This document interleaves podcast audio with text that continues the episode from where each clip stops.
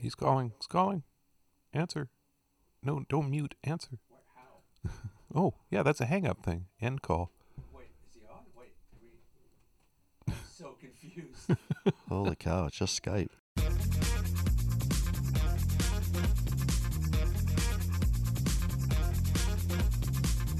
This is the AT Banter Podcast, a balanced and entertaining look at assistive technology, accessibility, and its importance in people's lives. Join Rob Mineault, Ryan Fleury, and Steve Barclay as they banter with people around the world about anything and everything regarding assistive technology and the disability community. Now, on with the show.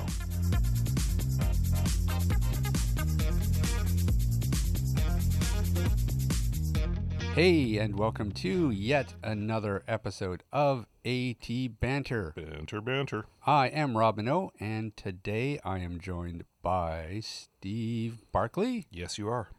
and Ryan Fleury, That's me. and uh, that's it. That's it for today. That's all you get. Is it? Oh, thanks man. for thanks for listening, everybody. Good Yeah, night. thanks. Bye.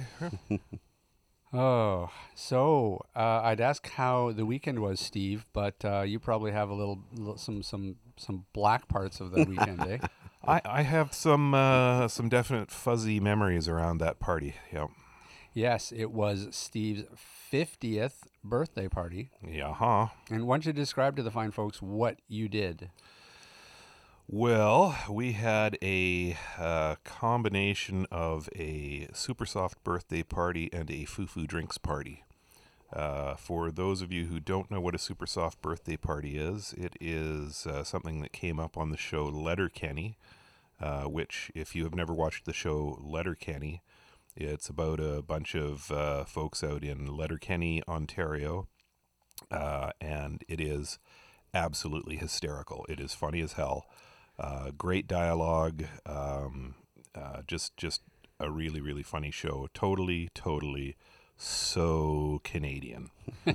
um, Yep. and uh, uh, in the third episode, I believe it is of Letterkenny, they have a super soft birthday party for one of their friends.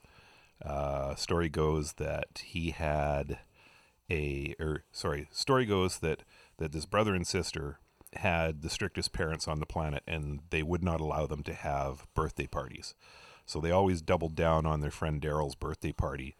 Um, and Daryl's mom used to throw him the super softest birthday parties. You know, he would have, you know, cupcakes and and unicorns and things like that. A lot of pink. And uh, after their parents passed, the uh, brother and sister carried on the uh, the super soft birthday tradition every year for him, uh, despite his objections. And uh, so we had uh, we had a little bit of that. We had a little bit of uh, cupcakes, and uh, my wife went out and got a chocolate fountain and a candy floss maker. Although I don't think she ever did pull those out over the course of the night because everybody was too loaded to operate anything like that. Which brings in the foo-foo drinks portion of it. This is something my wife and I have been doing for years. The Fufu Fufu Drinks Party is a celebration of the effeminate beverage. Uh, anything that you can put a fruit skewer in or a uh, umbrella is uh, is allowable. Um, typically, beer and the likes of that, uh, you're going to have to very least stuff an umbrella into the can if you're uh, if you're going to Yeah. walk around the party with it, as I Very had to do at one point. Uh, so yeah, uh, and because there's a lot of mixed blender drinks and uh, drinks with fruit and stuff in them, people tend to get a little blotto, Yeah. as I may have.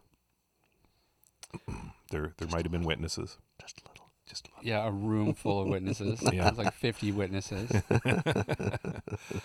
but a good, That's hi- good. a good time was had by all, but all but one. And that was that's important. And no unicorns were harmed in the That's in true, the making yes, of this yes. birthday party. Yeah, indeed.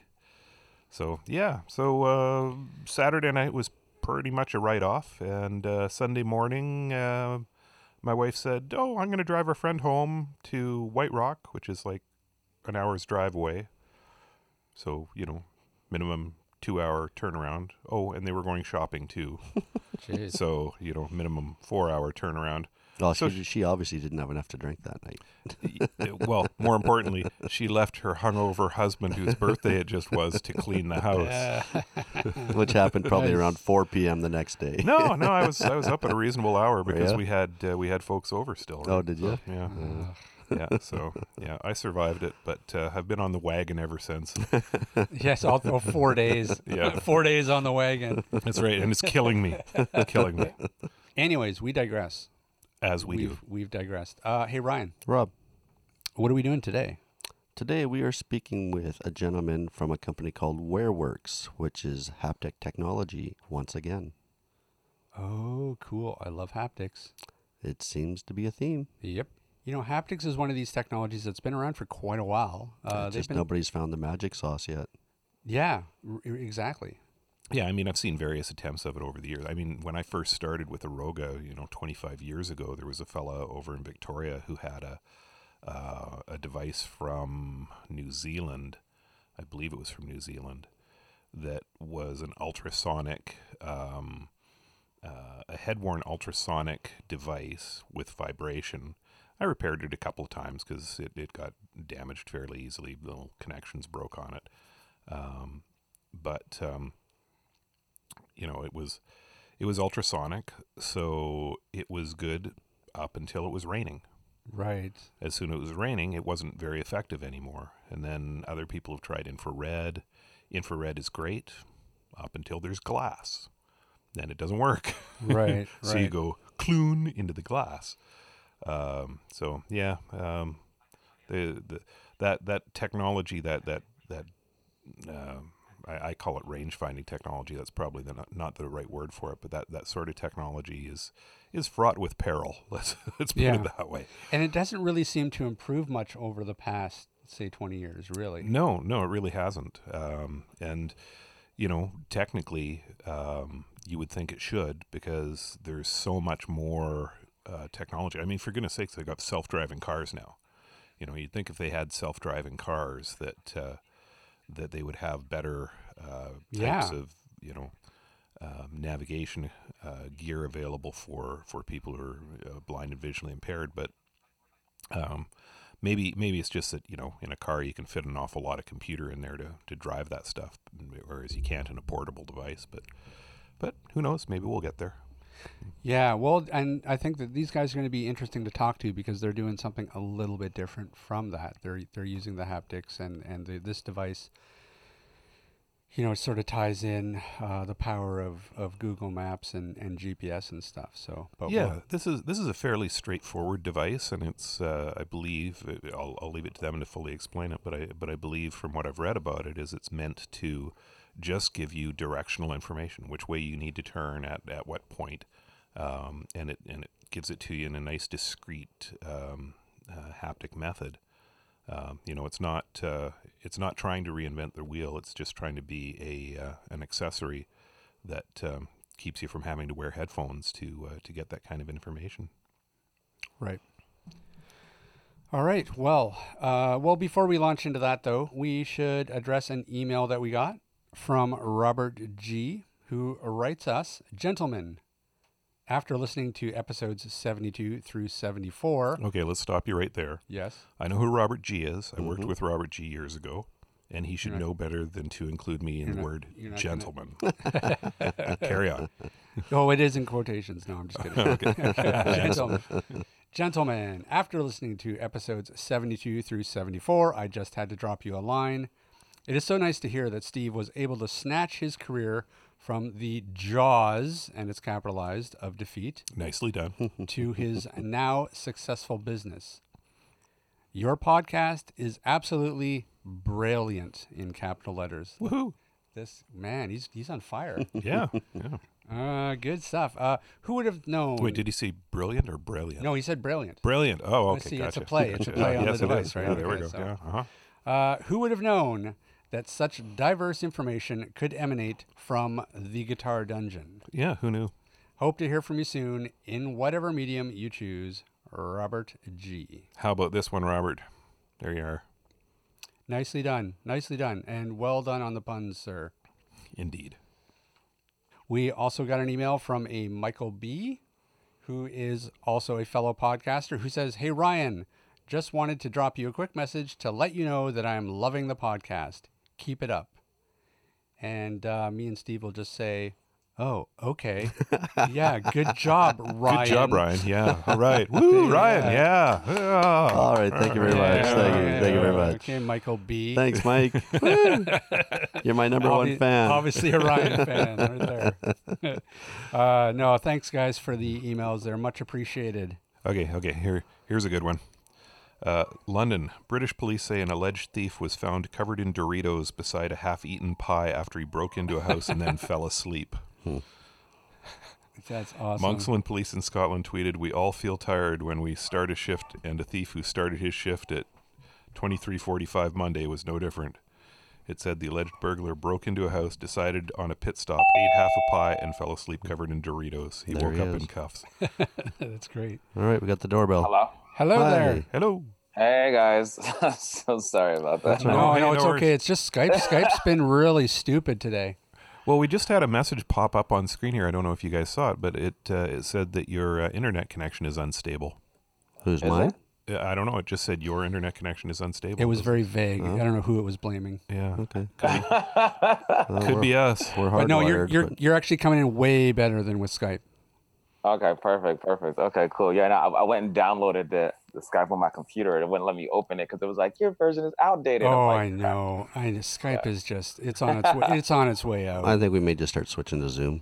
Yeah, there's there's a lot of other options out there, and, and uh, Skype. The only reason Skype's still popular is that they bundle it in and they make you use it. yeah. Uh, anyways, joining us today is Mr. Keith Kirkland, who is the CEO and co-founder of WearWorks. Thanks so much for for joining us today. yeah, no worries, no worries. Thanks for having me. I'm glad to be here. Um, oh, actually, give me a second. I have to. I know I'm unprepared. I Yeah, we're open- so we're so my baffled with the connection issues that we're completely unprepared through, to talk through to the you. entire show off. Uh, well, listen. Tell us a little bit about the company and uh, just what the what the genesis of it was, and, and how you guys decided to go down the haptic route. Yeah, no worries. Um, so um, we started WearWorks back two years ago. Um, it was actually around two years ago at the beginning of October. So we just crossed over our two year anniversary. And when we first came together, um, I have there's three of us. So there's me, I'm the CEO, and my my co-founder Kevin Yu. Um, he's the chief of design, and my co-founder Yang Wang, or Yang Wang. Um, he's the head of manufacturing and like operations. And so when we first came together uh, to explore this route in haptics, we actually took three very different paths to get here. Um, and so my background was in, um, we all met at Pratt Institute in the industrial design program there. Young and I were both doing the master's program, and Kevin was doing the bachelor's program. And I spent the entire year working on a suit. Um, I was trying to create a suit that you can download kung fu into, and the suit would teach you kung fu. And Cool. Wait, Yeah, Steve's and- head just snapped up. You just you got Steve's attention right there. I know kung fu. exactly. It's like, exactly. Okay, why are you not working on this still? All right, I, I want a kung fu exoskeleton.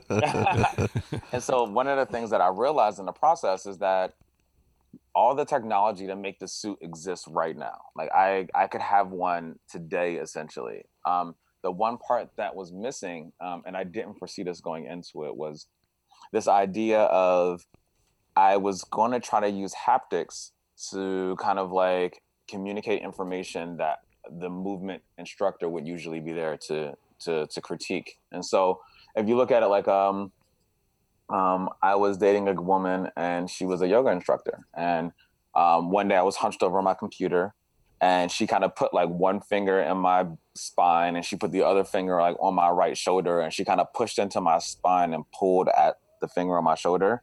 And I kind of straightened my back out to kind of like proper posture.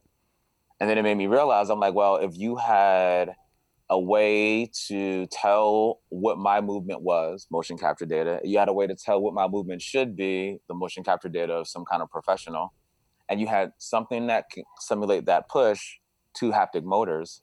you could essentially simulate this whole experience without the teacher needing to be there. Right. And then it became like, you know, right now movement is still taught in a way that like music used to be listened to before the invention of the phonograph. You know, like if I wanted to hear you play trumpet, I had to sit in the room with you. And so this suit all of a sudden created like the possibility of like what happens when like, you know, like someone can download your kung fu training program in Brazil and they've never met you, never seen you even. Um, and what does that do to like the movement economy? Um, capturing and digitizing movement. And so this was like all the stuff that I was thinking about, um, mainly because I was interested in movement, but also mainly because I have a lot of injuries from movement. You know, like two partially torn rotator cuffs had me do two shoulder surgeries, a herniated disc in my lower back, a, uh, you know, partially torn Achilles, and so from skateboarding. And so I realized that like if there was a better way to learn movement so that I didn't have to be taken out the game when I injured some important muscle group that was involved in that movement. And thus now I need to go find a whole new like thing to find fall in love with. Um, and so that's how I got into the space of haptics was realizing that like if I want you to raise your wrist off of the table two inches, do I put a motor at the bottom of your wrist and vibrate it, or do I put a motor at the top of your wrist? Like none of that work had been done before. There was no language to communicate movement information through touch. Right. And so I realized that before the suit could even be made, this language first needed to be created. And that became where me and my co-founders all kind of came together. So we were all applying for this thing called America's Greatest Maker. It was a it was a television show based around wearables with a million dollar top prize. And originally I was going to enter with my suit and my two co-founders were going to enter. They had been interested in the space of haptics. They had been working with some haptic companies. Um, Kevin had been working with like wearables, um, doing like high-end wearable tech stuff for brands like Coach and Rebecca Minkoff. Um, Young had come from the space of mainly like 3D modeling, but he also has background as like kind of like as a DJ and an audio engineer. And so we were using a lot of those kind of ideas of music and translating them into touch. And so for us, they reached out to me, um, and, we all had individual relationships as well. Kevin and I worked at the Metropol- Metropolitan Museum of Art together in a program called the Media Lab, where we basically explored technology at the intersection of the museum experience. And we basically both kind of created projects that got a lot of attention. Um, I was using uh, garments to like walk down runways and 3D modeling them with 3D models so you can see what the garments in the museum look like worn on a person. And Kevin had spent he was he was trying to explore how to take an art in other senses, and so he worked with a company that was doing like printing 3D printing sugar, and so we printed he printed some uh, artifacts from the museum and wanted to, people to be able to taste them. Um, and so that's kind of like where me and Kevin relationship started. Kevin and Young have a furniture company that they've been working on together for a few years now, doing custom like pewter uh, furniture. And then Young and I were all classmates. And so we had a, a good working relationship with each other. And we were all also in this group called the Digital Arts and Humanities Research Center. We call it the DARC uh, at Pratt Institute, which is kind of a space to kind of, you know, like bring in some more of this kind of like technology, creative, technology and creative stuff kind of together. And so that was like our intro. And so they reached out to me and was like, hey, we're to do, we're to enter this competition using haptics. And you did haptics all year. You want to join? And I had a really good relationship with both of them. So I was like, yeah, let's do it. And so when we came together originally, the original goal was that um, we weren't sure exactly what we were going to do. We know we wanted to do something in haptics. Um, and I felt like the suit was way too complicated to do. It was a lot of moving pieces. Um, a lot of the technology wasn't fully there yet. And so we looked at like, what could we do with this technology? And how could we start to begin to create the foundation of this language? And we kind of ultimately decided on navigation. And navigation was a really good premise because unlike the Kung Fu suit, which needed three dimensions, navigation, you only really need two. Right. You know, it's a top view. Um, outside of needing millimeter accuracy in real time with GPS, you get like five meter, five meter accuracy, and you can have a bit of a lag. It's acceptable in that space, and so, and the commands are really simple. It's go straight, turn left, turn right, wrong way. You've arrived. You've begun. Um, and so we felt like this was like a really good use case to put kind of to prove that we could net we could we can take information and communicate it through another sense. And that's kind of what we've always been about is this idea of like everything is so visual and then secondary is audio. You know, like Right. what can we do like you know, like with touch, you kind of have the same sensitivity that you have with like the eyes or the ears, but you know, it's for every 100 papers written on vision, there's one written on touch. It's it's it's, it's extremely kind of like underexplored and underutilized as a communications medium to get information. And so, we felt like what was being designed on the floor is kind of like cell phone notifications, right? And then on the on the higher end, what could be done is that like you can tell the difference between love or aggression in an instant. You know, you get punched in the face, you don't really need to have all the facts to understand that like something just happened, it wasn't great, and like your brain responds. And so Right.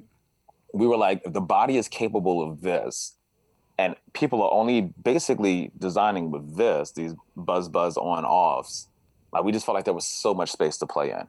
And so we kind of walked into this idea like, okay, like let's create a way to originally we walked in with like let's create a way to get people out of their phones and back into the real world. And that was our that was our beginning. So it really it sounds like you you didn't necessarily take uh you know uh, the route of we're going to design something that's going to be a mobility aid for the visually impaired. Uh, it's it's kind of sounds like you guys just kind of fell into that space. Is that is that right? is yeah i mean you, a bit of it like we we knew navigation was a really good topic and we knew that the blind and visually impaired community could probably benefit best from what we were doing and so that we had those assumptions really clear going in um, but we we we obviously had our concerns like we had never done this before and, and and it had never been done before and so Right. we were like, okay, let's prove it with people who can see first. You know, like because there's that whole liability factor where it's like the last thing you want to do is navigate someone to like a dangerous situation. Um, you lose trust instantaneously, and basically, you know, we might be selling haptic devices, but really what we're doing is we're selling trust. You know, we're selling trust that people that we can get people to the end destination that they put into the device Right. um, and it only takes it only takes one or two times to like to lose that trust completely and so we've been very very sensitive to that and so our goal was kind of like yeah we'll get to the blind community eventually but let's start where people can see first let's prove out the concepts get it all working and then by the time we get it to the blind we'll know that it really really really really works really really well right. um, and so that was our initial walk into it. And then that all got completely flipped around. You know, um, we ended up, we didn't get America's Greatest Maker um, um, due to a scheduling conflict, which was like the saddest reason to lose Oh. something. Um, and what we did though, we took the we took the same info and we applied to this this organization to this uh, this competition called Next Top Maker, and it was a New York Economic Development Corporation sponsored uh, program um, in partnership with like Microsoft and Nike and a, and a few other companies in New York. Um, and the goal was that they wanted to turn New York into like the Silicon Valley of hardware. Hmm. And so they got tired of kind of losing tech talent to, to San Francisco and the Bay Area. And it was like, what can we do to create an ecosystem here in New York to make tech, especially hardware companies, want to stay here? And so we came in on the third cohort of that program. They gave us about, you know, $10,000 as grant money. And, you know, we got started. And so, um, you know, when, when we when we walked in, we walked in with a video, and we had some really really rough prototypes of what we thought it might be like. And other than that, we basically had nothing. And when we left, you know, like we left because uh, we saw the other companies that we were competing against to get that one of those six slots, and they were so far along. It's like this company was like, we make giant 3D printers, and here's our giant 3D printer, not like here's a video of our giant 3D printer and how it might work, you know. And so right. I mean, we we basically just like went and got like you know totally trashed at a, a bar nearby because we thought we did such a horrible job, and then a week later we got a call and was like, congratulations, like we want you guys um, to to join the program, and so like we were like ecstatic, um, and it kind of like validated like oh this could be potentially be like a really real thing, and so that first money and that recognition they gave us office space and part of that was a uh, an exhibition booth at south by southwest. And so we went down to south by southwest and when we got there we were trying we're having everyone try a device we figured out an algorithm that could nav- that could orient people towards the correct direction and it was so intuitive that we didn't even have to give them instructions we just told them to spin around and then we tell them to spin again and like stop in the direction you think is the right way to go. And 90% of the people can get it within about 20 seconds. Wow. No prior experience with the device, you know, and they've never ever heard of a device that can like navigate a person with haptics. And so completely novices in the space. And and that's what we were looking for because the thing about creating a language is that like, you know, I started learning Swedish. I went to Sweden about a month ago and I started learning Swedish about 50 days before that because I wanted to see how far I can get in Swedish before I went to Sweden. And I got decently far. I mean, I mean, nowhere near being able to understand conversations and, and, and much, but but I got I got far enough where I was like, oh, this is this is really interesting. And because you have to learn all these nuances of the language and the pronunciation and the formats Yeah. and the we were trying to avoid all of that. And we wanted to create an experience that was just kind of like like a kiss or being punched in the face where you could just recognize instantaneously like something happened and it was good or bad. I should do this or not. Um, and so while we were at South by Southwest, one of the guys that we were testing the device out with happened to be uh, a teacher for the school for the the Texas School for the Blind and Visually Impaired. And when he tried on the device, he was like, "You have to take this to the blind school." And we were leaving like five o'clock in the morning, and it was like maybe 3 p.m. when we met him, and the school closed at five. So we basically packed up everything and ran to the school. Um, when we got there, uh, we met the superintendent of the school, but the school was totally closed because they were on spring break. Oh. Um, but the great thing was that is that the Texas Department for Assistive and Rehabilitative Services Blind Services Division was right around the corner, and so they directed us there. And when we got there, um, we, we basically walked up to some people in the parking lot and was like, we started showing them the device, and and, and apparently because it's like you know like you have to do this silly thing where you have to spin around so you can feel the whole experience of the device, so you can understand what what your choices are.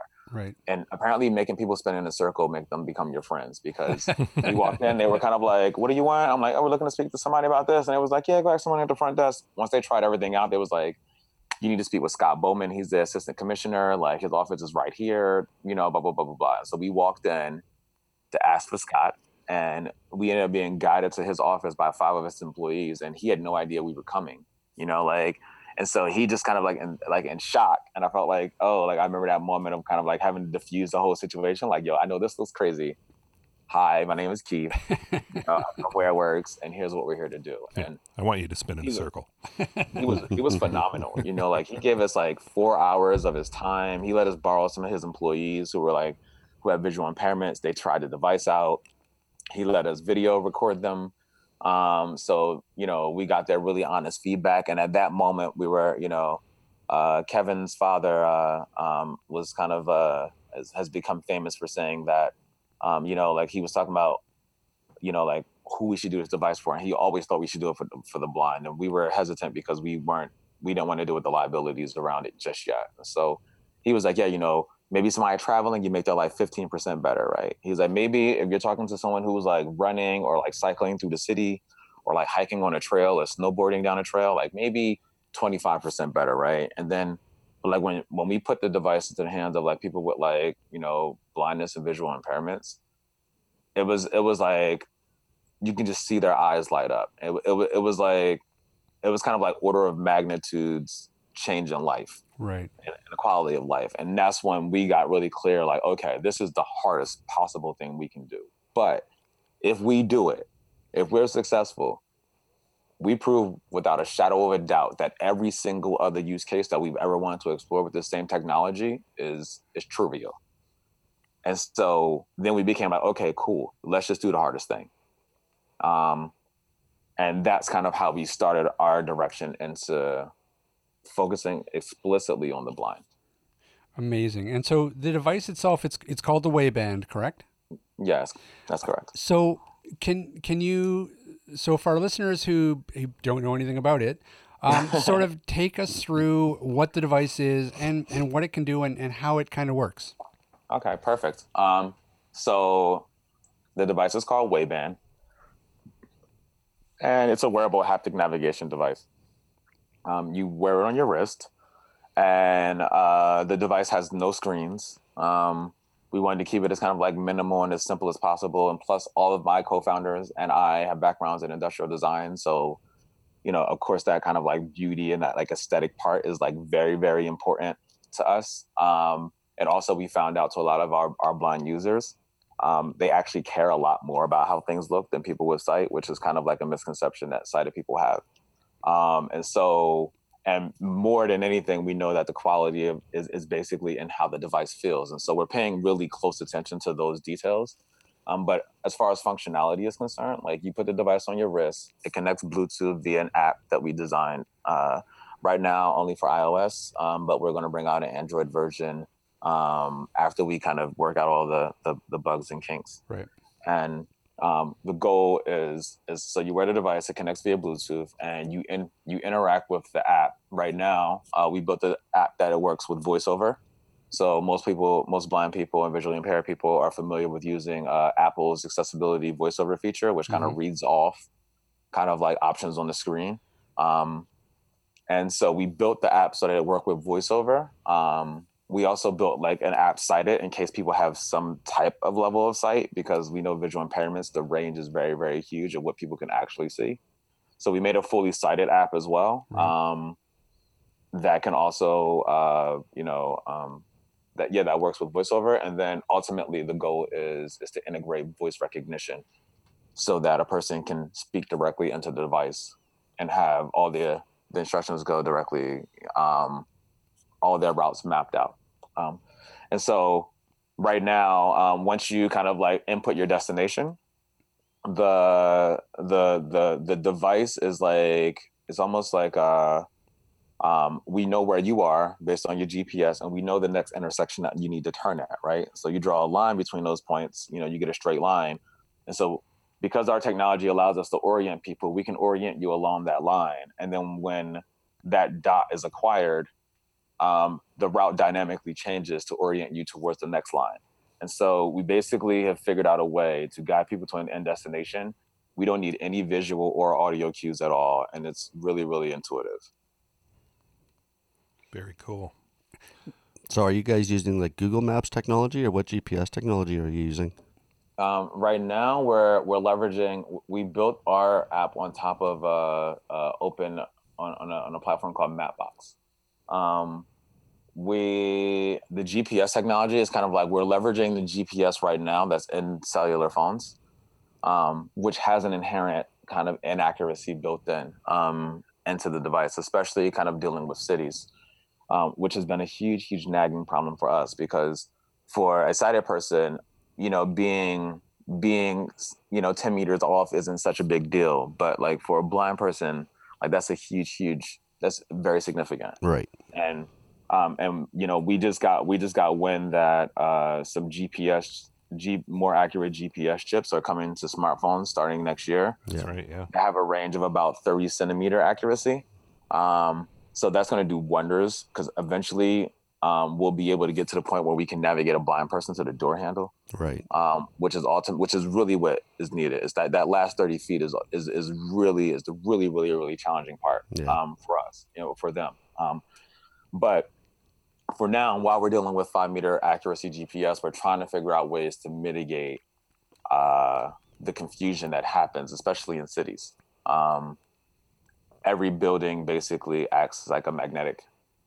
Every build, every large metal structure is is a is a detraction from magnetic north to a Mm. compass. So you walk across a bridge and you'll just see like your compass is just scrambled. You know, it's like, um, and so we're kind of looking at like some really innovative software algorithms that can like smooth out a lot of that data until we get to the point where we have the accuracy that we need kind of already existing in the technology. But uh, one of the things I like to I like to to specify is that like at WearWorks, we're really interested in like products and experiences, designing products and experiences that communicate information through touch. So mapping isn't really our specialty. You know, GPS isn't our specialty. Um, we're not even necessarily assistive technology. We're more in- inclusive design because we happen to pick a sense that more people have access to. Right. Um, and so, as the as the technology gets better, our device will get better. But right now, we're we're we're doing a, a bit of legwork to figure out how to mitigate that inaccuracies that are inherent in the system. Tell us about the uh, beta program and how that works. Yeah, so the beta program is uh, a, a concept that we came up with. Um, we really wanted to get feedback, and we've worked really, really closely with blind organizations like you know, we've been consulting with a, the former CEO of, of Dallas Lighthouse. Um, she's a, a, she's become kind of like an integral part of our team. Um, you know, we we have some blind consultants that we've been working with. Simon, of course, who ran the race. Um, he ran the New York City Marathon with our device uh, a few weeks ago, um, and you know, um, National Federation of the Blind, uh, Lighthouse Guilds in New York City. So we've been talking and we've been building this technology and this device alongside the blind community. Um, and what we needed to do is that we really needed to get these devices out there, you know, like, and the hard thing about developing hardware is that you need a thing to be relatively finalized and finished before you can get it out there to people. Right. Um, and every every every every month that we delay is a month that someone could be navigating with our device. You know, like that their life could be better. And so like we're really kind of pushing around the boundaries and, and, and especially like we're trying to push the deadlines. And one of the things that we realized was is that like we really needed to get a lot of data. And so we were like, okay, let's create a program where we give people access to the devices, the early state devices, the same one that Simon ran the race with. Um, and right now, the, as the program stands at, at 299, you get like the beta device, and we, we we're selling it as a program specifically because it's like it's not a device. It's not a finalized thing. We know it needs more work. And we're to and the whole point of this program is to figure out where those resources are best spent by getting the feedback of people who are actually going to be using these devices you know in their regular lives.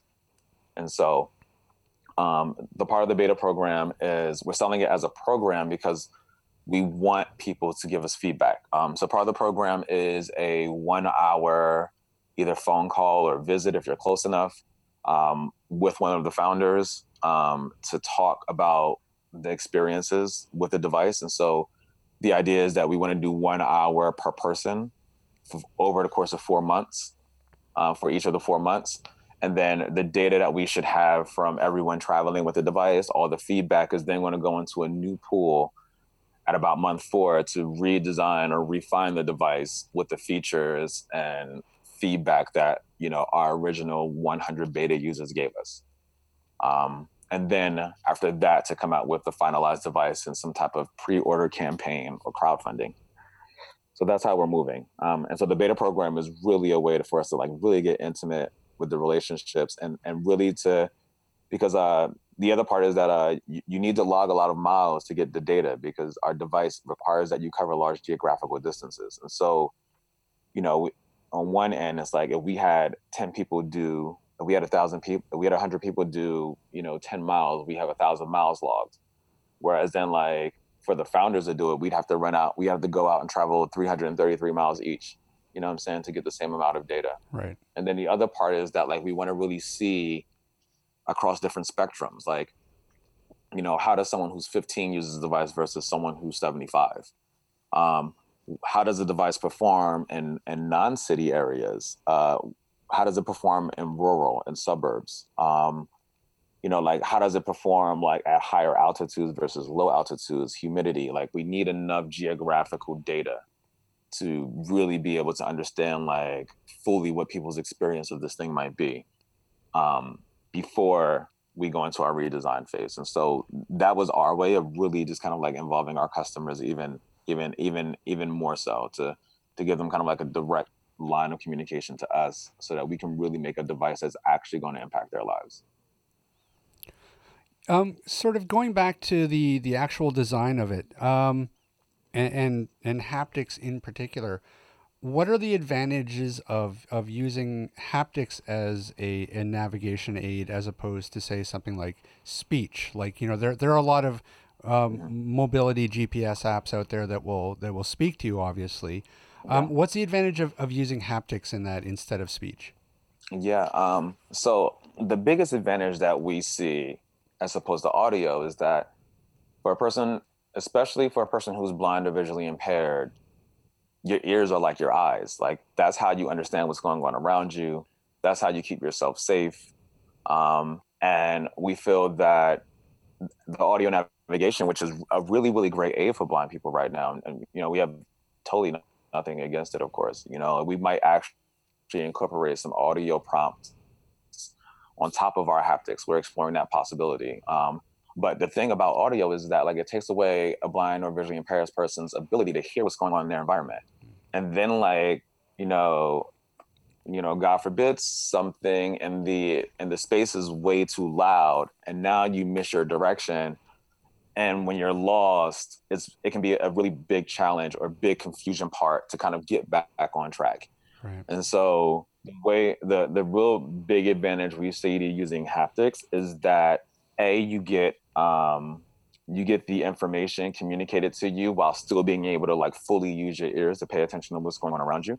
And then the second part is is that the information is really discreet. You know, like right now, um, you know, like I've had a I've had a, a, a few conversations with blind people where it's like, you know, like basically they feel like their most accessible devices right now, basically like Bluetooth headphones and like iPhones, right?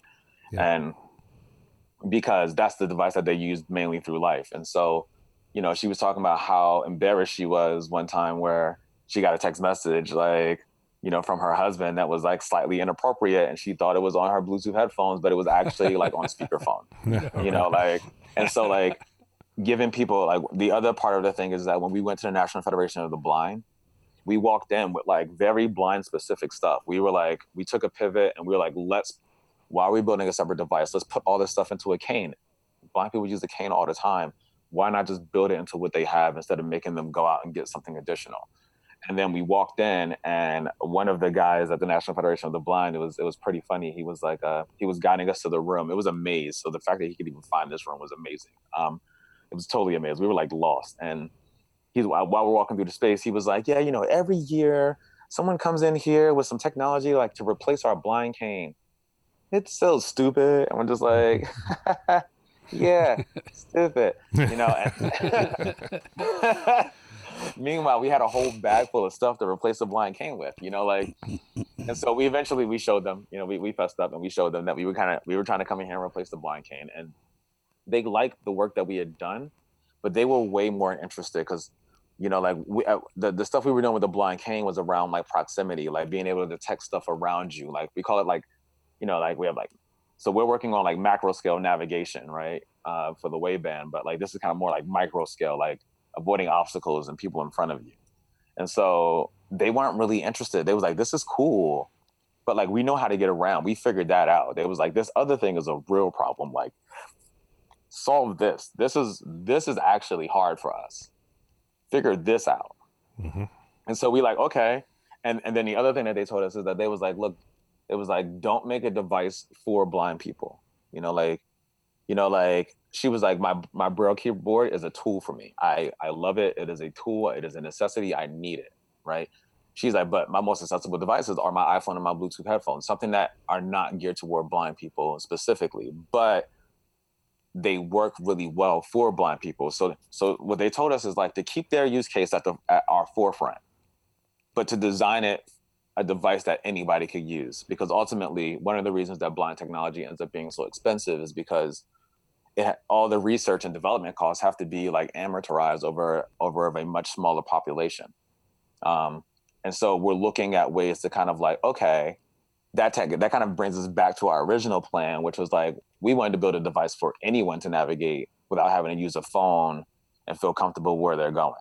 And so we're going to build it for blind people with all the specifications that we need to for blind people. But if you're a runner, you can pick one up. If you if you're traveling to Thailand and you want to pull out your phone, you can also pick one up. And so that gives us a bit more range and a bit more scope to make sure that we can keep, you know, the price as as as as sensitive as possible to our community. You know, like as I, th- I think there's like a, a 60 to 70 percent unemployment rate in the United States. You know, like um, Right. median income is around like 30 to 35 thousand dollars a year. You know, this this isn't a group that traditionally has a large disposable income, and, and we we want to be really sensitive to that as much as we can. I can see this being a great driving technology too. There, there's a lot of uh, talk, at least here, about uh, distracted driving. They've just put through a whole Mhm. bunch of distracted driving laws. If you're even caught glancing at a uh, at a handheld device here in British Columbia, um, Wow. it's a what's the fine? think it's it's- like I think it's up 300 350 bucks or something. Yeah, I think at least. Wow. Yeah, it's it's a pretty it's a pretty hefty fine. So, you know, if if uh, people were uh, able to, to you know learn this and, and trust it as a navigation aid rather than looking at their phone, that would be a that would be a pretty big boon. Yeah, exactly. And um, one of the, that that's also one of the routes that we were interested in looking at. Um, and luckily, as it has it, that um, uh, we got into an accelerator program, and Mini was one of our investors. And so, you know, BMW owns Mini, and so that kind of gave us access to to the the inner workings of uh, of BMW. Like we got to pitch the idea and the concept to the to the chairman of BMW, and they kind of gave us access to talk to like whoever we needed there to like try to solidify some partnerships or at least to gain knowledge that we didn't have around what we were doing. And um, there are lots of opportunities in the haptic space for automotive, definitely. Um, and then there's also the emerging market of kind of like the AR and VR experiences that are being created. Mm. Like to have fully immersive experiences, at some point you need touch, you know? And so ultimately what we're really trying to do is like we're trying to set ourselves up where we essentially become like what Bose to sound is what we want to be for touch. Like anytime anyone thinks of like high quality touch based design experiences, they're looking at WearWorks because we're the best at it. Yeah. Um, so that's like the ultimate vision. But right now, like hyper hyper focus on helping the blind and visually impaired communities because at, at the end of the day, it's like we really feel like we can offer something to them that is actually really valuable. And you know like adds to the ability for people to be more independent and more autonomous. And and you know one of the things that you know like we we kind of like you know like like ray and charles eames are like really famous industrial designers and you know kind of some of our heroes. And they had this motto of like do the best for the most for the least you know? And you know like we we like to adhere like we believe in that that design as a vehicle you know, design as a vehicle to, you know, systemically change um, things that could be better to, to improve people's lives. And, and at the end of the day, that's that's what we're moving with as a forefront. So. Yeah, and do you do you find that like I know I know for us, um, it doesn't really feel like there are many people working in the realm of haptics. Uh, is is that the case? Like you would you would have a better idea, of course, but yeah. Um, no, there there there there surprisingly there are a few companies that are doing some really interesting things. Um, you know, like um, there's a there's a few other like haptic navigation devices out there. Um, some are geared toward the blind, some aren't. There's um, there's a few a lot of work that that Apple is doing actually with the the fact that they took the time to redesign their haptic experience and and, and develop the haptic engine is it's kind of like it's, is showing it's, is, is kind of like a showing of things to come of uh, you know giving people access and the space and the tools to actually design with haptics. And you know that that's something that we're interested in as well because initially we were trying to create a platform that people can just develop their own haptic experiences right? But you know it's, it's kind of like like apple made an iphone and then they had to make their own example apps so that people could understand really what can be done with it right. you know like you know like and so they created messenger and facetime and you know all the apple apps that apple has created within themselves. And then it's kind of like here's the core apps that you get and now go and play and so like we see Wayband as kind of like the beginning of of of of of expanding the human ability to kind of like sense and understand its environment. You know, like right now, like we can only take in five senses because that's all that's been given to us. We have, you know, things that recognize light, things that recognize sound, things that recognize chemicals in the form of taste and, and, and smell and and of course, you know, touch right? And so like, but if your eyes could see ultraviolet light, the way you move through life might be different. You know, like if, if, right. if your body could feel Wi-Fi signals and that concentration of signals either felt negative or positive, you'd move in a different way in life. But because we can't feel that information, we kind of think that is, you know, invisible, like almost a, like almost oblivious. And so, you know, like where there's a lot of opportunities um, to be to to be explored in haptics and I think right now there are companies that are coming on with product experiences, but there there is no there's no haptic market leader right now. There's no person that's like, oh, those are the dudes that do haptics, or those are the girls that do haptics. Like, they, that doesn't exist right now. And one of the things that we're hoping to accomplish, like with the work that we're doing, is like we want to become that leader. Like we want to become the place that people turn to when they're looking like, yo, who's doing dope stuff with haptics? Oh, Yeah. that's these guys at Where It Works. Yeah, I feel like it- I mean, I think that even in the the general public, I think the idea of haptics is still sort of foreign to people. It it really Mhm. hasn't hasn't entered into people's minds, and it, and it is a, a really an untapped an untapped realm. So it's it's pretty exciting. Yeah, I mean, I'm- I'm impressed that. I mean, of course, I mean, you guys do assistive technology, so, but I'm impressed that you even know what haptics is, because like the very first thing that I usually have to do is explain the definition. That's you know, like right. that's how new of a concept that we're so like. At, at one point, I don't even unless I'm talking with an audience that's really specific and understands like what haptics are. I usually just say like tactile because Right. no one under no one understands what I'm talking about when I say haptics, you know, and so and, and that's another thing like that that's a bit more of the work that we have to do is kind of like we're also we're at the same time where we're selling the community and selling you know like the vision and the dream we're also educating the community about it at the same time. You know it almost goes hand in hand. So um but we're really excited to do that. Like we're really excited that we get the opportunity because because no one knows what it means. It's kind of like a blank slate like and it gives us the ability to kind of like fill our ideas of what we think it means on top of it to have that be the standard and you know that's that's a rare opportunity that you get to like define a word you know like it's, it's, it's pretty cool so Uh, well, why don't you tell people who might be interested in finding out more about the Wayband and about where it works, uh, where they can find you on the web? Yeah, so if you can go to www.where w e a r dot works w o r k s, um, right there you can you can see we have right on the website uh, a link to sign up for the beta program, and if you're interested, we'd love to have you on board to test. We just ask that uh, if you're going to be one of our testers, that you know it's really important that you, we get the feedback from the community, and that the community really kind of almost takes a you know a really active role in helping us to build this thing Sure. because you know we're building it for the community and so we just ask that anyone who will purchase a device is really committed to really helping like not just us but like really all blind people um, to get a device that's going to be you know robust reliable and safe um, that you know and so so yeah so please and and if you have any questions um, you can shoot us an email at hello at where.works. Um, and, you know, we've been kind of inundated with requests, but we'll get back to you as soon as we can.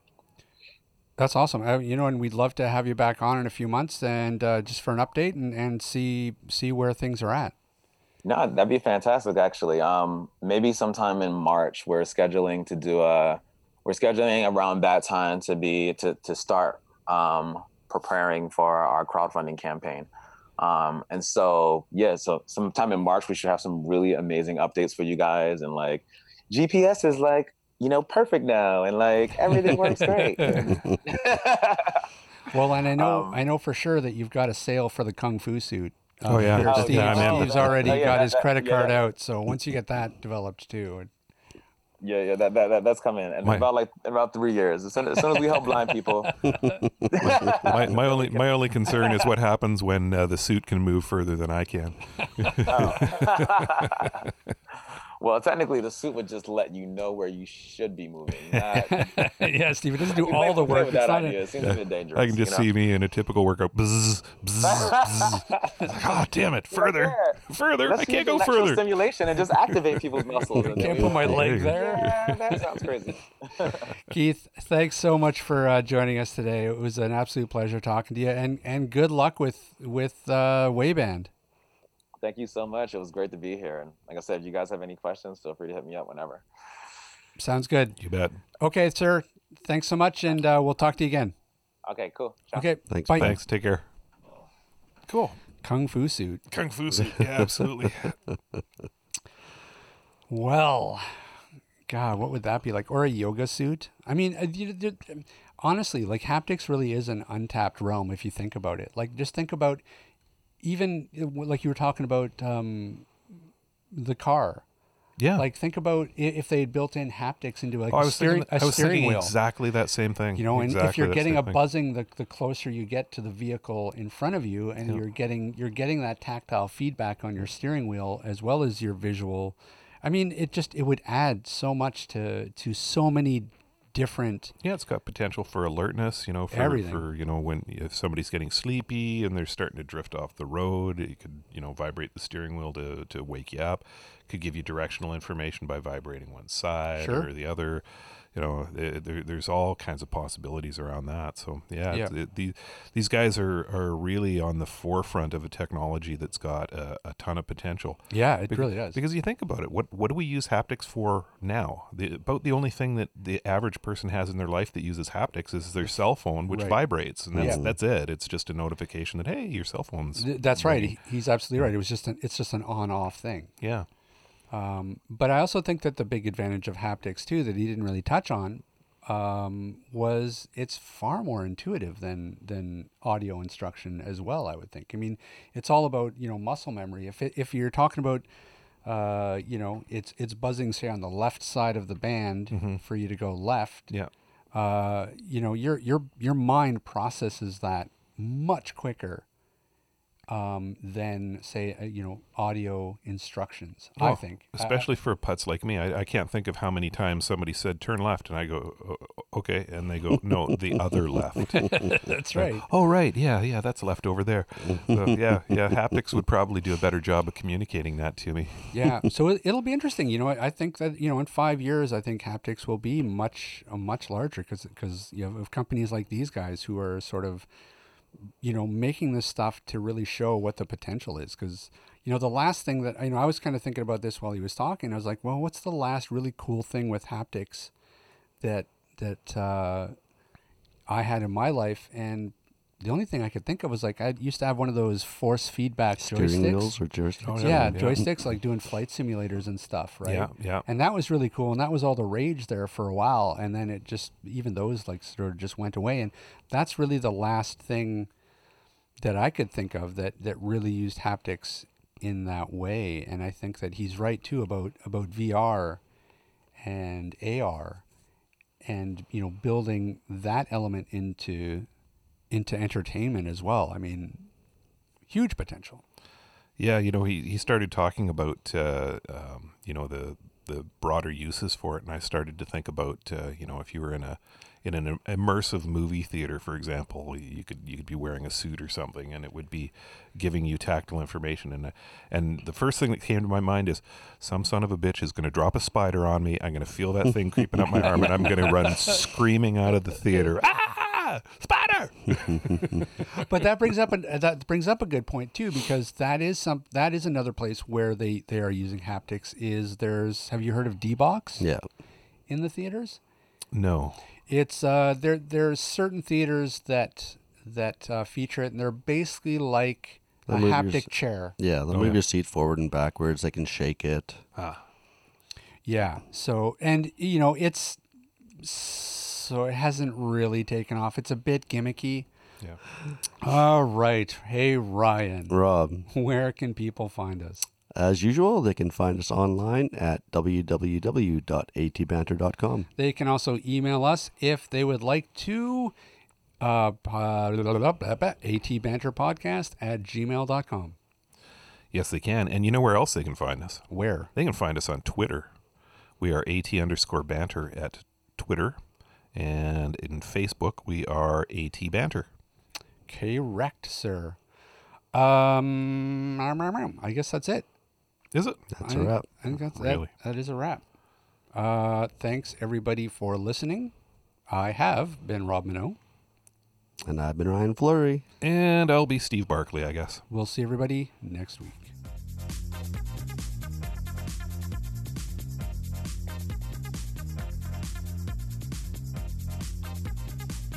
This podcast has been brought to you by Canadian Assistive Technology, providing low vision and blindness solutions across Canada. Find us online at www.canasstech.com. That's C A N A S S T E C H.com. Or call us toll free at 1 844 795 8324.